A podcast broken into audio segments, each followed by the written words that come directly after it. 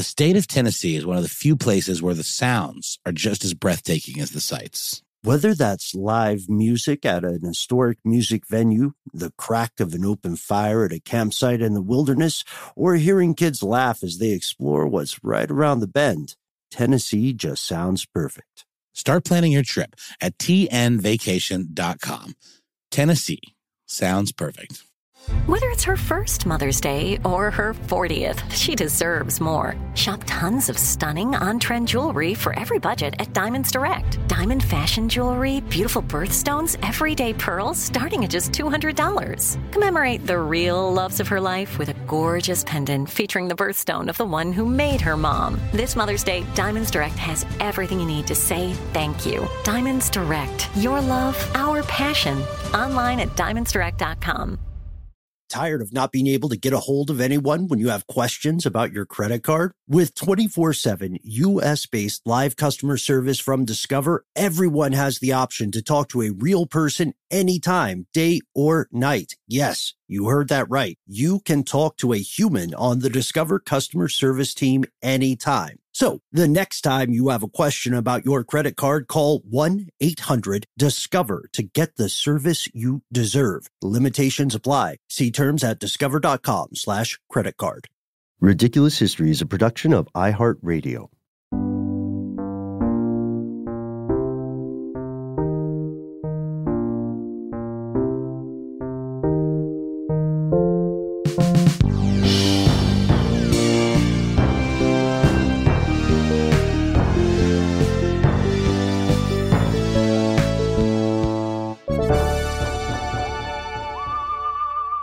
Welcome to the show, Ridiculous Historians. Thank you, as always, for tuning in. Quick housekeeping note today. This is uh, not just our first snowman episode, this is also our first NSFW, or Not Safe for Work, snowman episode. So it gets a little blue here. Uh, it might not be for everybody. I'm Ben. Well, uh, yeah, I'm not NSFW, depending on where you work, um, but Sure. maybe not one for to co-listen, perhaps with the kiddos, because we're gonna get into some pretty raunchy snowman-related discussions here. Um, because it turns out that the history of the snowman is much less innocuous and childlike than one might think. Yes, that's right. That's right. So I, I think we're we're both filled with mirth here as we record this because we did not see this one coming. So well done to our uh, researcher Gabe who hipped us to this. Uh, super producer Casey Pegram. Do you do you know what we're talking about? Do you know what we're alluding to? Or are you on this ride with our audience? I, I mean, I'm I'm guessing it's gonna have to do something with uh, snowman anatomy, but that's that's about all I've got. I mean, you know that it's a pretty obvious uh, place to go there. Yeah. Yes, yes. So here we go, folks. Uh, snowmen. You know what we're talking about. Did you guys, Noel, Casey, did you guys build snowmen when you were wee laddies?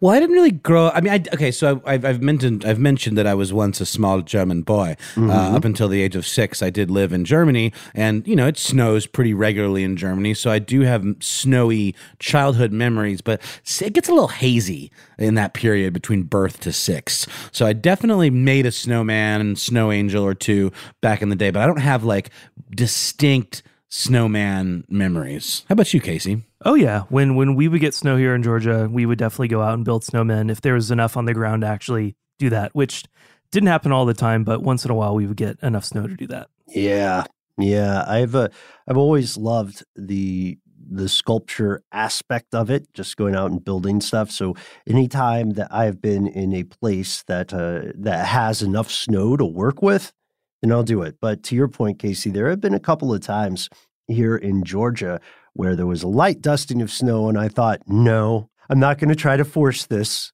I don't want to make a desiccated snowman. But as long as there have been people around in snowy climes, there have probably been snowmen. In allthat'sinteresting.com, there's a great article pointing this out. We're, we like to make things in our own image. That's a very human thing. So we'll build human shaped art pieces basically whenever we can out of whatever inspires us. And so when we try to think about like who built the first snowman, who had that idea first, it's impossible to figure it out. we will we will probably never know because it's ephemeral too, like an ice sculpture. It literally is an ice sculpture. So we can't ever find the answer to that. It's true. And and that all that's interesting.com article compares it to the idea of tracking down the first person to ever sneeze. Um, it's it's it's really is something that's like lost to time. Um, as as are a lot of historical firsts, if you think about it. But what we do know is that snowmen have existed uh, throughout history, um, and initially were kind of something that was very highly regarded. Yeah, that's the weirdest thing. Spoiler, folks. At the end of the episode, uh, we're going to ask for your opinion about this, but I'm I am of the mind now, Noel, that the typical snowman of these years, this era, is probably a little simple in comparison to some of the elaborate snowmen that we're about to learn about, or should I say, snow folk, because they're not all snow dudes. We know the first photograph of a snowman was Snowman. Jeez. John Snowman, attorney at law. Yes, there we go. John Snowman. Uh, this first photograph was taken in 1845 by a photographer named Mary Dillwyn. This was not too long after the camera was invented and propagated. So, oddly enough, just to give you a sense of their place in human history, the first photo of a snowman is also one of the first photos of anything ever, which is, you know, it's a little known fact that you can use to bore people at your next holiday gathering. Around the turn of the 20th century, they're really popular as a, an image on postcards, greeting cards, magazine covers. Because, you know, what clearer signal is there that the holiday season and winter has begun, right? Absolutely. And it is something that then kind of infiltrates um, advertising. You know, obviously, you know, we know Coca Cola is is largely credited with uh, kind of popularizing that image of the modern kind of Santa Claus that we think of today, and all of that was in the service of selling, you know, sugary drinks. Um, also, you know, the whole Coca Cola polar bear thing. Well, snowmen uh, were used, or actually, what was referred to as snow lushes, were used in ads for uh, alcoholic beverages like Miller, Jack Daniels, and Schlitz. And it turns out that the first snowman ever to be drawn was uh, considered a Jewish snowman. Uh, Bob Eckstein wrote a book called The History of the Snowman and uh, traced back the earliest depiction of the snowman to a manuscript of the Book of Hours from 1380. And it's not uh, in a positive light. It's no. actually almost uh, like a propagandistic kind of anti-Semitic drawing that shows a Jewish snowman melting near a fire, um, and the accompanying text describes the crucifixion of Christ. How weird is that? The Book of Hours is this devotional book that was pretty for Christians. It was very popular in the Middle Ages. It's it's the most common surviving medieval illuminated manuscript. But yeah, that's a far cry from Frosty, is it not?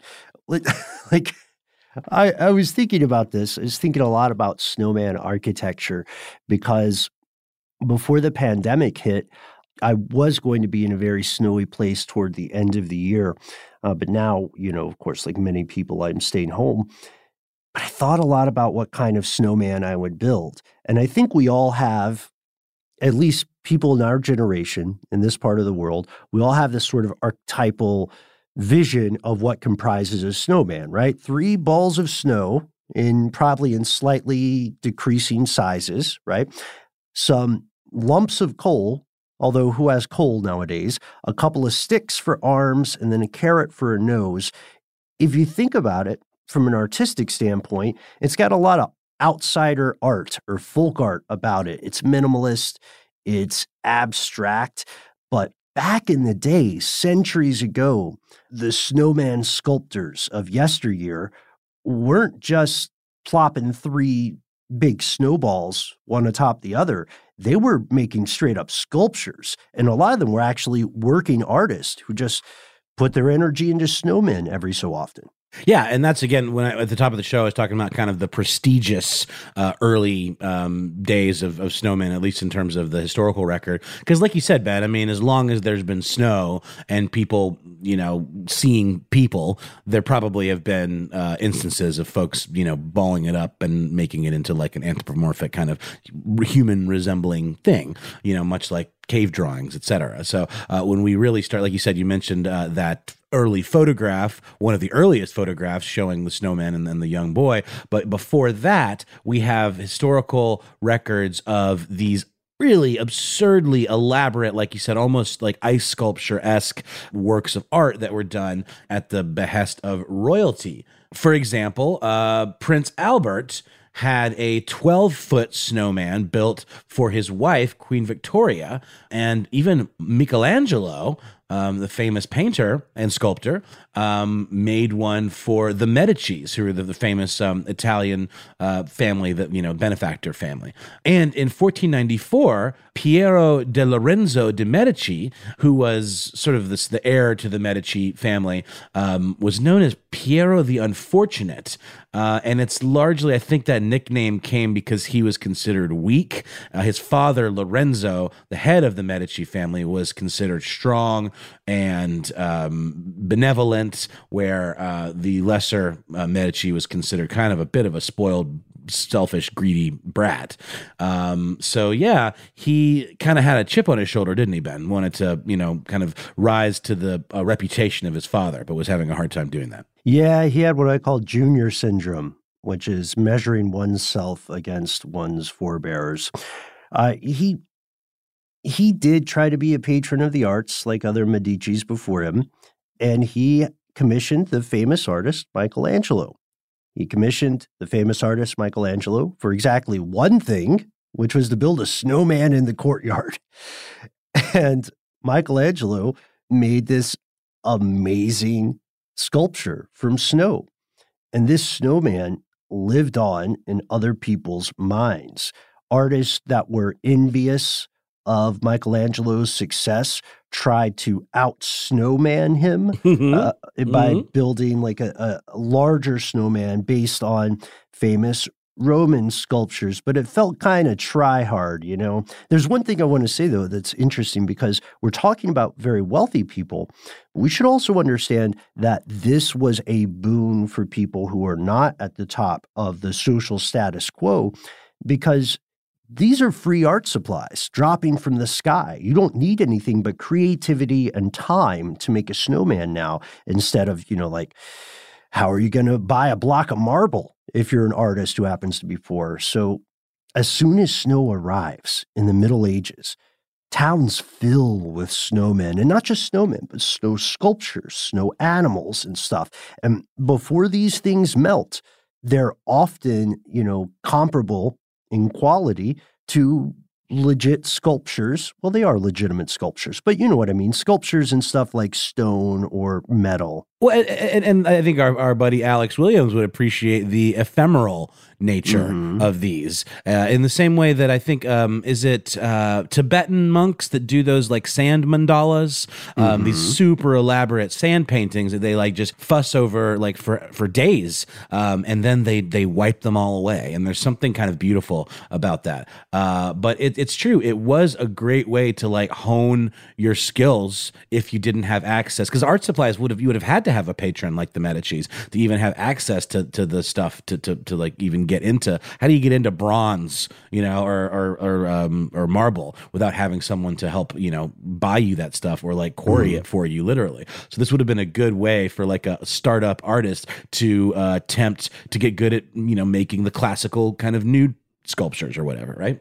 Yeah, yeah, that's a really good point, man. Because I, I, I think about that too. Like I remember one of the first orchestras I went to when I was a wee tyke.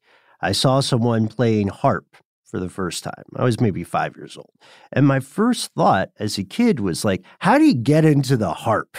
Who just Totally. who just has a harp laying around? And that's that's kind of a question. That's I think that's similar in theme to the question about uh, how someone gets into sculpting. I mean, my grandfather, one of my grandfathers, uh, is, is was a fairly well known sculptor, and I still am baffled as to how he pulled it off. Like, how do you just convince someone to give you tons of marble? It's weird. It's a weird gig. Tired of not being able to get a hold of anyone when you have questions about your credit card? With 24 7 US based live customer service from Discover, everyone has the option to talk to a real person anytime, day or night. Yes, you heard that right. You can talk to a human on the Discover customer service team anytime. So the next time you have a question about your credit card, call 1 800 Discover to get the service you deserve. Limitations apply. See terms at discover.com slash credit card. Snag a job is where America goes to hire, with the deepest talent pool in hourly hiring. With access to over 6 million active hourly workers, Snag a job is the all in one solution for hiring high quality employees who can cover all your needs on demand, temp to hire, part time or full time. You name the position warehouse worker, retail associate, grocery store clerk, fitness trainer, baker, stylist, bellhop, podcast producer. Yeah, Snagajob's got a worker for that. With our easy to use platform, you're able to seamlessly post and fill available positions quickly with a dedicated customer support team to provide all the help you need along the way. Kind of nice knowing you have a talent pool like that in your own backyard, right? Snagajob is the partner you need to keep your business running smoothly. So visit snagajob.com or text snag to 242424 to talk to an expert. Snagajob.com, where America goes to hire. This episode of Ridiculous History is brought to you by Mint Mobile. You know, Ben, I got to say, one of the best parts about spring cleaning is that post clean clarity you get where you're like, man, how have I been living like this? What's wrong with me? you're right. No, it's it's kind of like when you find out you've been paying a fortune for wireless when Mint Mobile has phone plans for 15 bucks a month when you purchase a 3-month plan. It's time to switch to Mint Mobile and get unlimited talk, text, and data for 15 bucks a month. To get this new customer offer and your new three-month unlimited wireless plan for just 15 bucks a month, go to mintmobile.com slash ridiculous. That's mintmobile.com slash ridiculous. Cut your wireless bill to 15 bucks a month at mintmobile.com slash ridiculous. $45 upfront payment required, equivalent to $15 a month. New customers on first three-month plan only. Speed slower above 40 gigabytes on unlimited plan. Additional taxes, fees, and restrictions apply. See Mint Mobile for details. This leads us to something called the miracle of 1511. All right, folks. Here's where it's about things are about to get a little uh, on the raunchy side. yes. So, uh, join with us. Shout out to everybody making a snowman at home. Uh, we are not responsible for how the following story may impact your sculpture. so, Casey's interested. I can tell. Casey's wondering where we're going with this. so, back in the Middle Ages, things were made with snow to make a statement. You just didn't have a cute little frosty, right? You you might be remarking on the zeitgeist of the time. So, of course, it was tradition amongst the artistic class uh, to populate cities with snowmen whenever there was a lot of snow. And this is Europe, so there's going to be a lot of snow in many places at some point in the year. Winter was also a really tough, tough time famine, plague, sickness, none of these things, war, of course, none of these things were uncommon. And so when snow came, it was like a, a party. You know, there were festivals, there were morale boosters. I know, Noel, you've probably been to, and I know, Casey, you've probably as well, been to Christmas markets in Europe. I've been to a couple of those, and it's it's a very old tradition. It's meant to give people a little bit of a dose of feel good. You know what I mean? A little serotonin in these challenging times. And the, the idea, the political idea, is that the public can blow off steam for a few weeks and they can be kind of supervised. In 1511, in Brussels, there was a really nasty winter. It was called the Winter of Death. And for six straight weeks, starting on New Year's Day, temperatures never rose above freezing. So the ruling class said, We're going to have a festival. what better time? And this was seen as kind of a, a event for the class strife, for the misery of the people in Brussels at the time, but it didn't work out quite the way the ruling class wanted. No, from our previous episode, what was the name? Did, we found the name for that thing at the top of the chimney, right? Is it the cap? The thing at the top of the chimney is the cap, the little hat that goes on top that kind of uh, so the, the smoke isn't just pouring out in one fell swoop. It sort of like breaks up the, the smoke stream a little bit. But yeah, the cap, that's correct. So they had like a chimney cap on the social strife, maybe. I don't know. I, look, all not all these comparisons are going to work. But what happened, Noel? What happened when this festival began in 1511, when people started building snowmen? Yeah, we don't have like a ton of uh, of uh, historical record about this, but we do have a handful of accounts, and and you could describe them as does Atlas Obscura uh, as colorful accounts. Um, the town poet uh, was one of of these sources, these primary sources, and there were a handful of other diaries these were definitely not the types of three, you know, mounds of snow stacked on top of each other in descending order snowmen that we think of today. In Brussels, every single corner of uh, the downtown area was overflowing with these figures pantomiming like topical things, you know, something either from like folklore or something actually from the news of the day. You had biblical figures like Jesus's, you had unicorns, you had these kind of like bearded mountain dwelling wild men, mermaids, you know, like village idiots, all of this stuff. Um, and they were almost like this kind of I don't know, you think of like a nativity scene, you know, where these different figures, stock characters, not stock characters, but like characters that are interacting together to kind of tell a story, um, tableaus, if you will. And so that was uh, a big, you know, thing with these. They were using these uh, these snow creations to tell stories, some of which were pretty gnarly. Oh yeah, man. Some of these were some of these were stories from pre-Christian mythologies. Some of them were more day-to-day mundane things and not particularly pleasant, like a tooth puller, the equivalent of a dentist. Uh, but the thing is, these ran the gamut.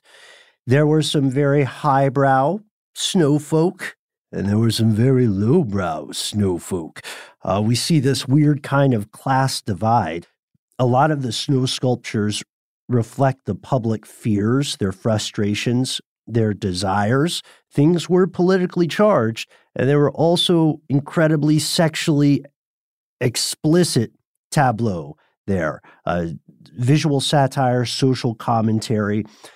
There was a urinating fountain boy, which I know Casey, you and I have talked about a little bit, and also Chris, uh, Christopher Hasiotis, friend of the show.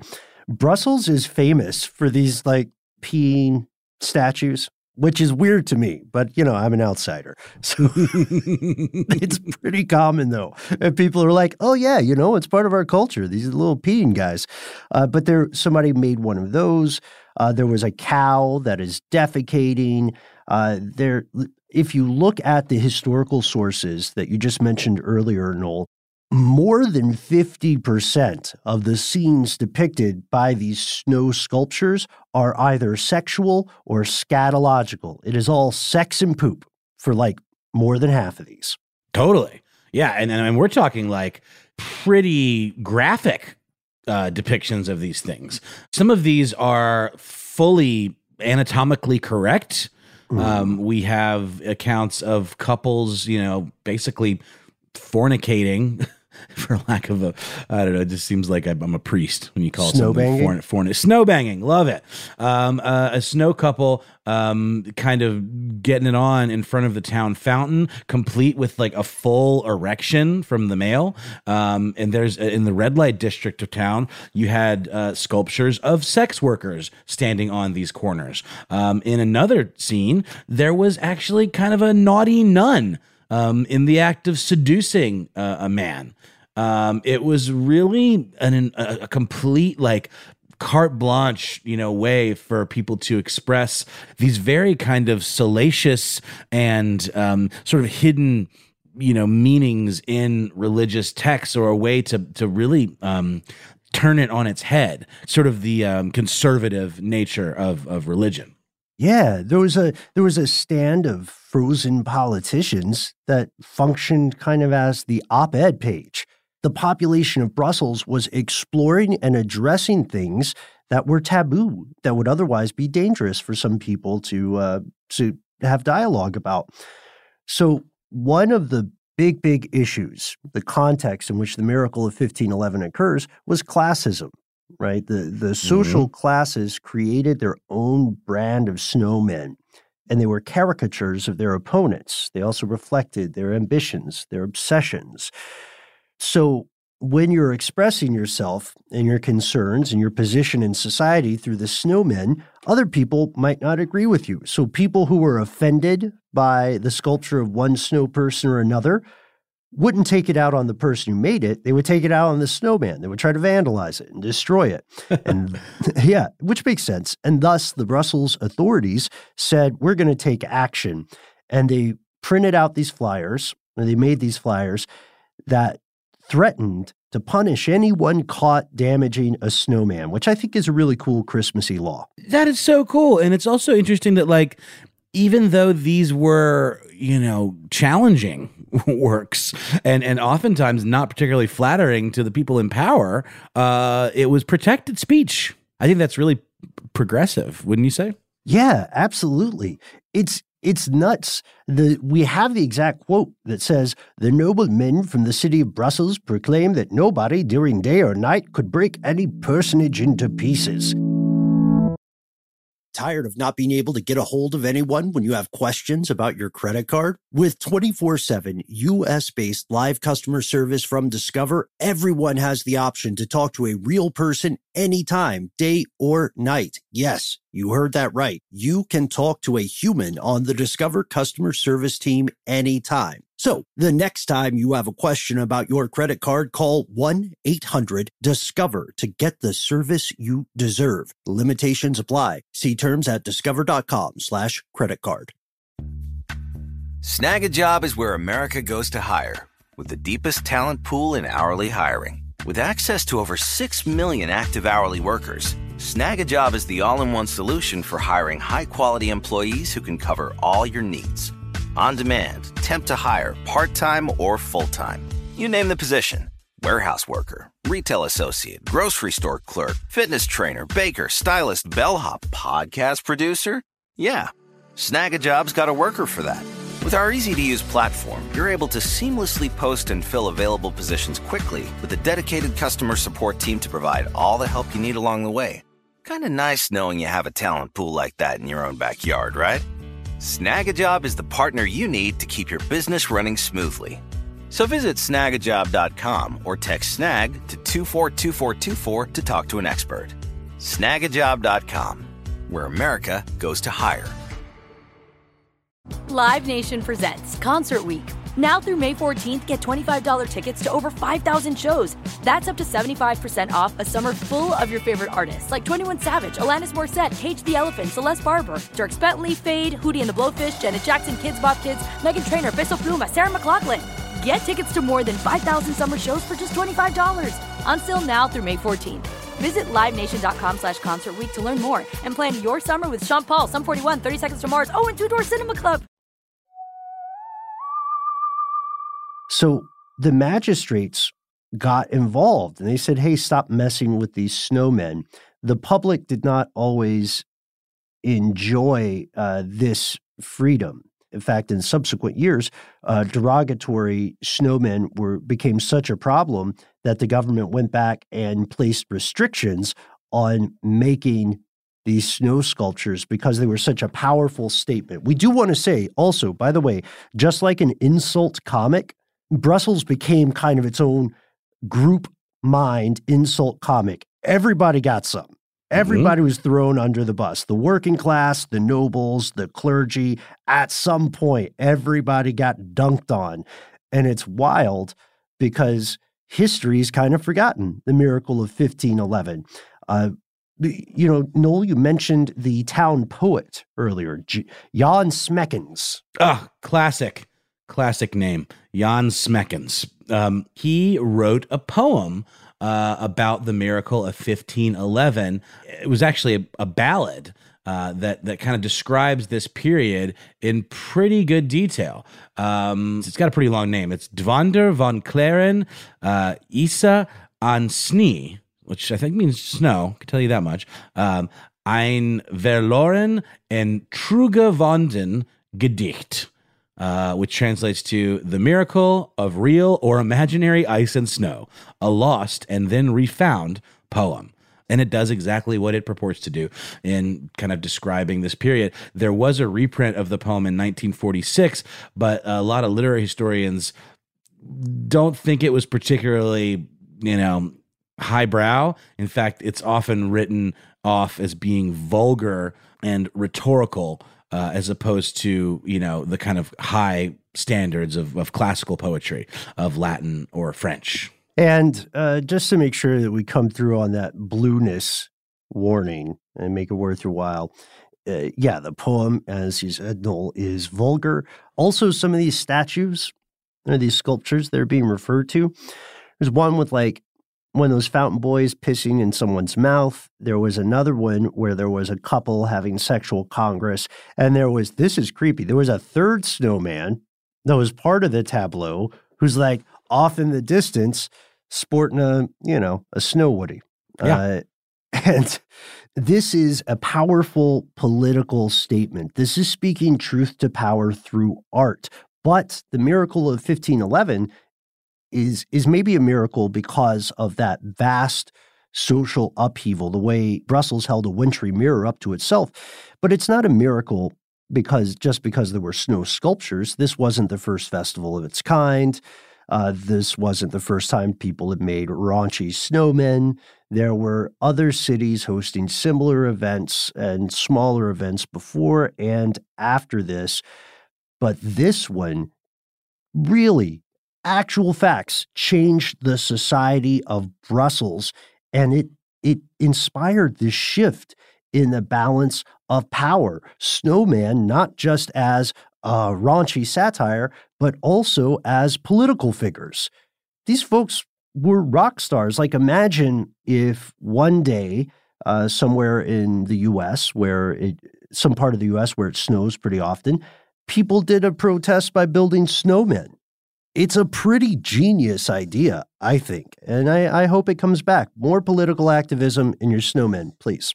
I completely agree. Um, by the way, I, I, did attempt to enter the full text of that Middle Dutch poem that mm-hmm. we talked about, uh, mm-hmm. uh, and and the translation results are spotty at best. But there's one line that pops out that I think is fantastic. Uh, a large pear, grim from the flying hen, those crayon picked in his own butt. A haunt has its tongue out. Our Lord is standing here. Want to know? 10. And the women of Smerian, so we Sagan. So yeah, kind of spotty results there, but I love the. I don't, I'm I'm I'm intrigued. Those crayon picked in his own butt. I mean, you know, things happen, right? so yeah, things definitely happened. Um, and thank God we have Jan Schmecken to help kind of like paint the picture, uh, even if it's in sort of spottily translated Middle Dutch.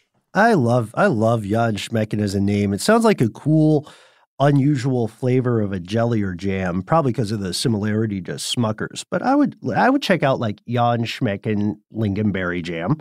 That's funny you say that, but in, in German, Schmecken means it's yummy, means something is is tasty. Oh, I wonder if that was his real name or a stage name. Oh man, the chutzpah to say I'm going to be the town poet. Call me Mr. Yummy. Mr. Uh, Yummy. So, we hope you enjoyed today's episode. And we're not, you know, we're not at all denigrating modern snow folk. We'd love to see your snow sculptures or your family's snow sculptures, especially if you are one of the people who's lucky enough to live in an area where it snows every year. Because I can tell you, the three of us would be out there every single year building weird snow stuff if uh, if we had those materials readily available. But yes, yeah, send us your snow sculptures. Uh, where do I send them? You might be asking. Well, you can find us all over the internet. Uh, post them in Ridiculous Historians. That's our Facebook page. Uh, let us know on Twitter or tag us on Instagram, not just as a show, but as individuals. Yes, you can find me on Instagram exclusively where I am at How Now Noel Brown. Ben, where can folks find you? Ridiculous Historians, you can find me on Twitter where I am at Ben Bowlin, HSW. Let me know what awards you will win for the quarries. Uh, and you can find me on Instagram where I am at Ben Bowlin. Thanks as always to our super producer and snow sculptor extraordinaire, Casey Pegram. Huge thanks to Alex Williams, who composed our theme. Christopher Hasiotis here in spirit.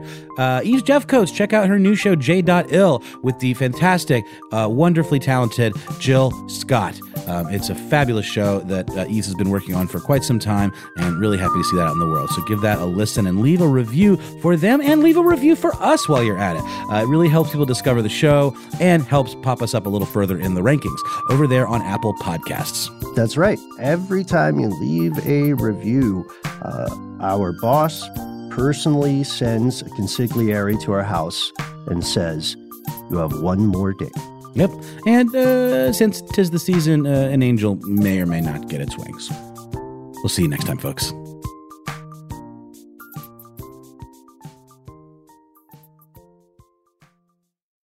For more podcasts from iHeartRadio, visit the iHeartRadio app, Apple Podcasts, or wherever you listen to your favorite shows.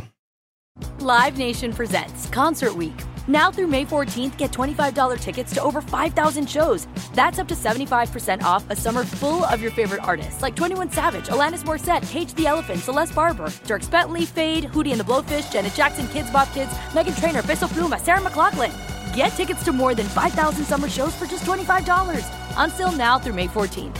Visit LiveNation.com slash Concert to learn more and plan your summer with Sean Paul, Sum 41, 30 Seconds to Mars, oh, and Two Door Cinema Club. Are you still searching for your perfect place to call home? Well, now is the time to buy at Fisher Homes. If you're looking to move in before the end of 2024, May could be your last opportunity to start building your dream home and close before the year's end. If you're hoping to move in even sooner, Fisher Homes also has homes that are move in ready and waiting for you, where you can start enjoying the benefits of homeownership even faster. Schedule your personal tour with a new home advisor today at FisherHomes.com and make this spring the season you find your perfect home sweet home. This is Raquel Willis from Queer Chronicles. Right now, there are close to 500 anti LGBTQ plus bills in state legislatures across the country. Lambda Legal is leading the charge against these hateful bills that target mostly trans and non binary people. You can fight discrimination and help write the next chapter of Lambda Legal history. To learn more about their open cases and to donate, visit lambdalegal.org. That's lambdalegal.org.